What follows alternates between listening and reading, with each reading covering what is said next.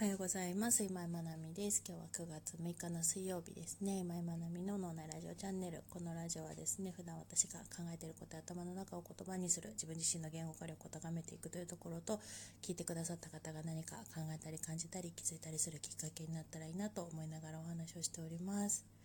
はい。今7時半を過ぎたところですね、朝の。で、今ちょっと夫が出張中でいないので、起きてから6時ぐらいに起きてでワンコたちをですね朝のお散歩に連れて行きあの豆柴のお母さんと娘の親子がいるんですけどうち。でお散歩に連れて行きでちょっとねアトピーっぽいんですよね。アトピーっぽいっていうかアトピーがあってなんか犬種的になりやすいらしいんですけどでちょっとこの夏すごい暑かったのもあってかかゆみがすごい強くって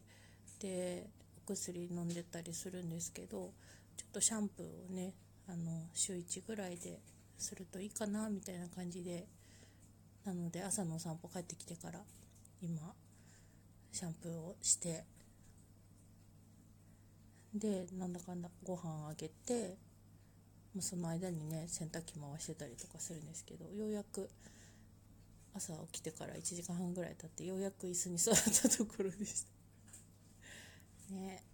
お母さんたち大変ですよね。朝ね起きてからふーって一息つく暇もなくもうちょっと早く起きればいいのかもしれないけど私結構昨日1時ぐらいまで仕事をしてて 朝なんかもう這いずるように起きたところだったので結構しんどいんですけどようやく目が覚めてきた感じですね。でここからですねえっ、ー、とそうですね8時前にこれ大体収録15分弱ぐらいなので8時前には8時ぐらいまでには学校に今日なんか娘が学校休むと言ってたので休みますの連絡をしで子供たちがね起きてくるので、まあ、朝ごはんうちはあの結構自分で食べなっていう感じでほっとくんですけどしかも昨日カレー作ったから多分朝ねカレー食べると思うのであの割とほったらかしではあるんですけどあの洗い物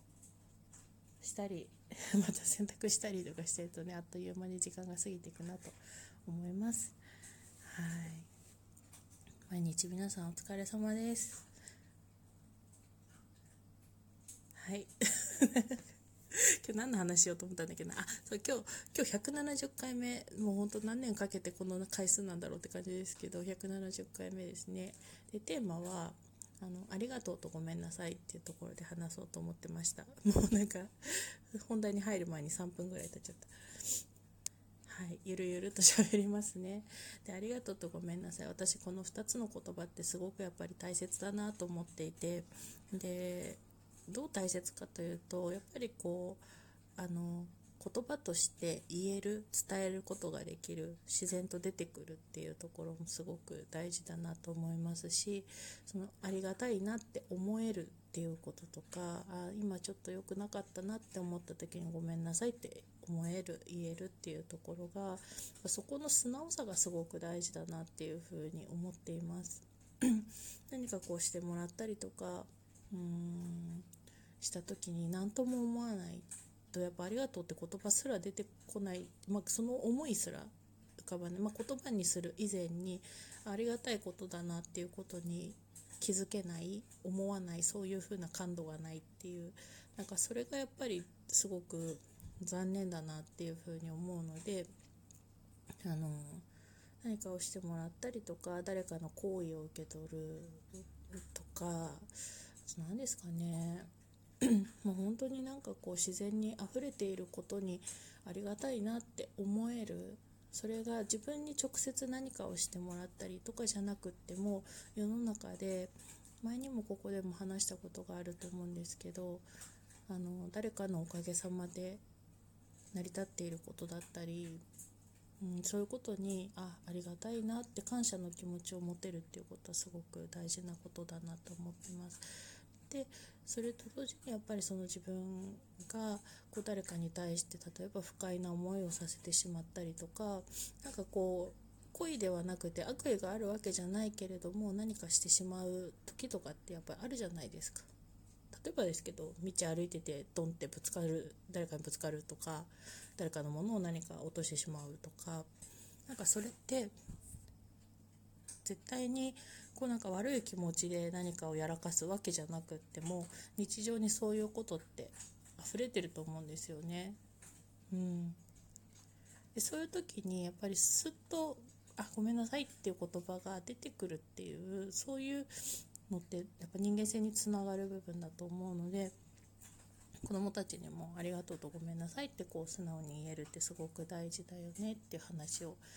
しています。でも息子なんかは やっぱ意固地になって悪いと思っててもそういう言葉が出ない特にまあ妹に対して出ないとかあるんですけど、まあ、そういうのもあのなんだろう理解はできるんだけれども、まあ、そうじゃない方がいいよねっていうお話はしたりしています。ありがとうごめんなさい日常的になんかね言葉でそうやって出てますかね。でこういう話をしていてある時ふと,、うんと、ご飯の時かな娘がなんかと,、うんと、お兄ちゃんに対してなんかお茶取ってかなんか言ったんですよね。でその時に「入って」って渡された時に「ありがとう」ってスッと出た時があってでああって思ったんですよね。ってことは多分あの今まであまりそうじゃなかったんだと思うんです。その時にその瞬間に私が「ありがとう」って言ったって気づいたってことは。であ今の良かったなと思って、うんと、娘と2人で出かけた時かな車の中で喋ってて「ママねなんかこれこれこうでこういう時にありがとう」って言ったのがねすごくいいなと思ったよっていう話をしたらなんかママがそういうのは言った方がいいって言ってたから意識してるのって言ったんですよ。わあすごいと思ってなんかそういうふうに誰かの言葉まあね私はこうやって日々なんかいろんなこと喋ってますけどで、まあ、娘に対してとか息子に対してももちろんそうですけどいろんなことをこう喋ってますけどそういうものを受け取って自分なりになんか自分がどう生きいたらいいかなっていうのを考えてそれを取り入れるっていうことができる素直さになんかすごくああいいなって思ってあなんかそういう風に受け取ってくれてありがとうみたいなのと ありがとう言ってなんかママ時々そういう話をするでしょとかって言って言ってくれたのでああそっかなんかあの伝わってるんだなと思って嬉しくなった出来事でした。全部が全部なんか親の言うことが正しいとかそういうことを言いたいわけではなくってなんかこう生きていくにあたってあの、まあ、人間関係だったりとかいろんないろんねこの先こう生きていくにあたって彼ら彼女らが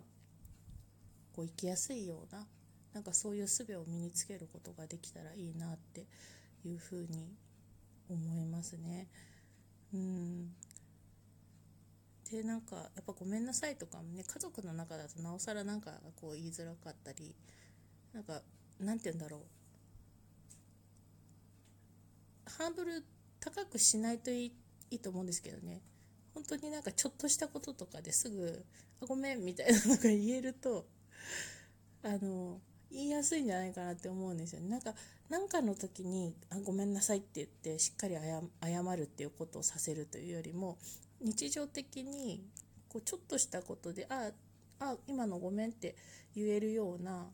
ちょっと当たった時に「あごめん」とか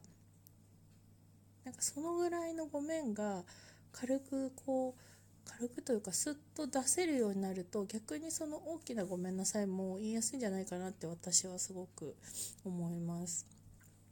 うん、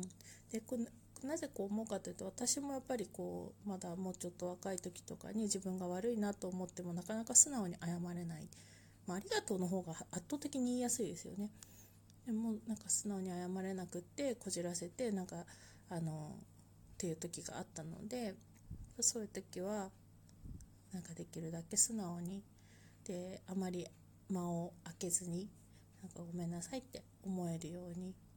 言えるようにしたいなっていうのがあって、まあ、それが日常の中で家族とかそういう身近な人にそういうのがやっぱりできるといいなっていうところから「うんありがとう」と「ごめんなさい」ってできるだけ素直に思った瞬間に言えるように。でこれもやっぱ習慣だと思うので言えるようになるって。やっぱ言ってないと言えるようにならないし思っても言葉に出さないと。できるだけ口に出してすぐ言うっていうところを、話していたりします。でこれがやっぱり仕事の姿勢とかにもつながってくると思うんですよね。うん。やっぱりこう一緒にお仕事してるとなんかその「ありがとう」っていう言葉がスッと出てくる人とあのそうではない人が結構いたりします。うん、なんかねそこがまあなんだろうすごく私は日々仕事してる中でもすごく大事だなって思っているところなので私としてはすごくそこは大事にしていますね。一緒にこう仕事するとか何か活動するにあたってありがとうってまず言う。で自分がちょっとうまくいかなかったなって時にすみませんって言うって。なんか言えばいいっていうわけではなくってそう思えるっていう自分の状態を作っているっていうところがあの今日言いたいところのポイントですね。瞬間的にそういうふうに思えるあありがとうございますとかあなんか今の申し訳なかったなとかっていうのが思える。まずまず思えないと言葉には出せないので思えるっていうそこの感覚をこう掴んでいる、まあ、日常生活の中から掴んでいるっていうところがなんか大事なポイントかなと思って今日のテーマにしてみました。はい、まあ、なんか素直が一番だなって素直になれない時もたくさんありますけどね。うん。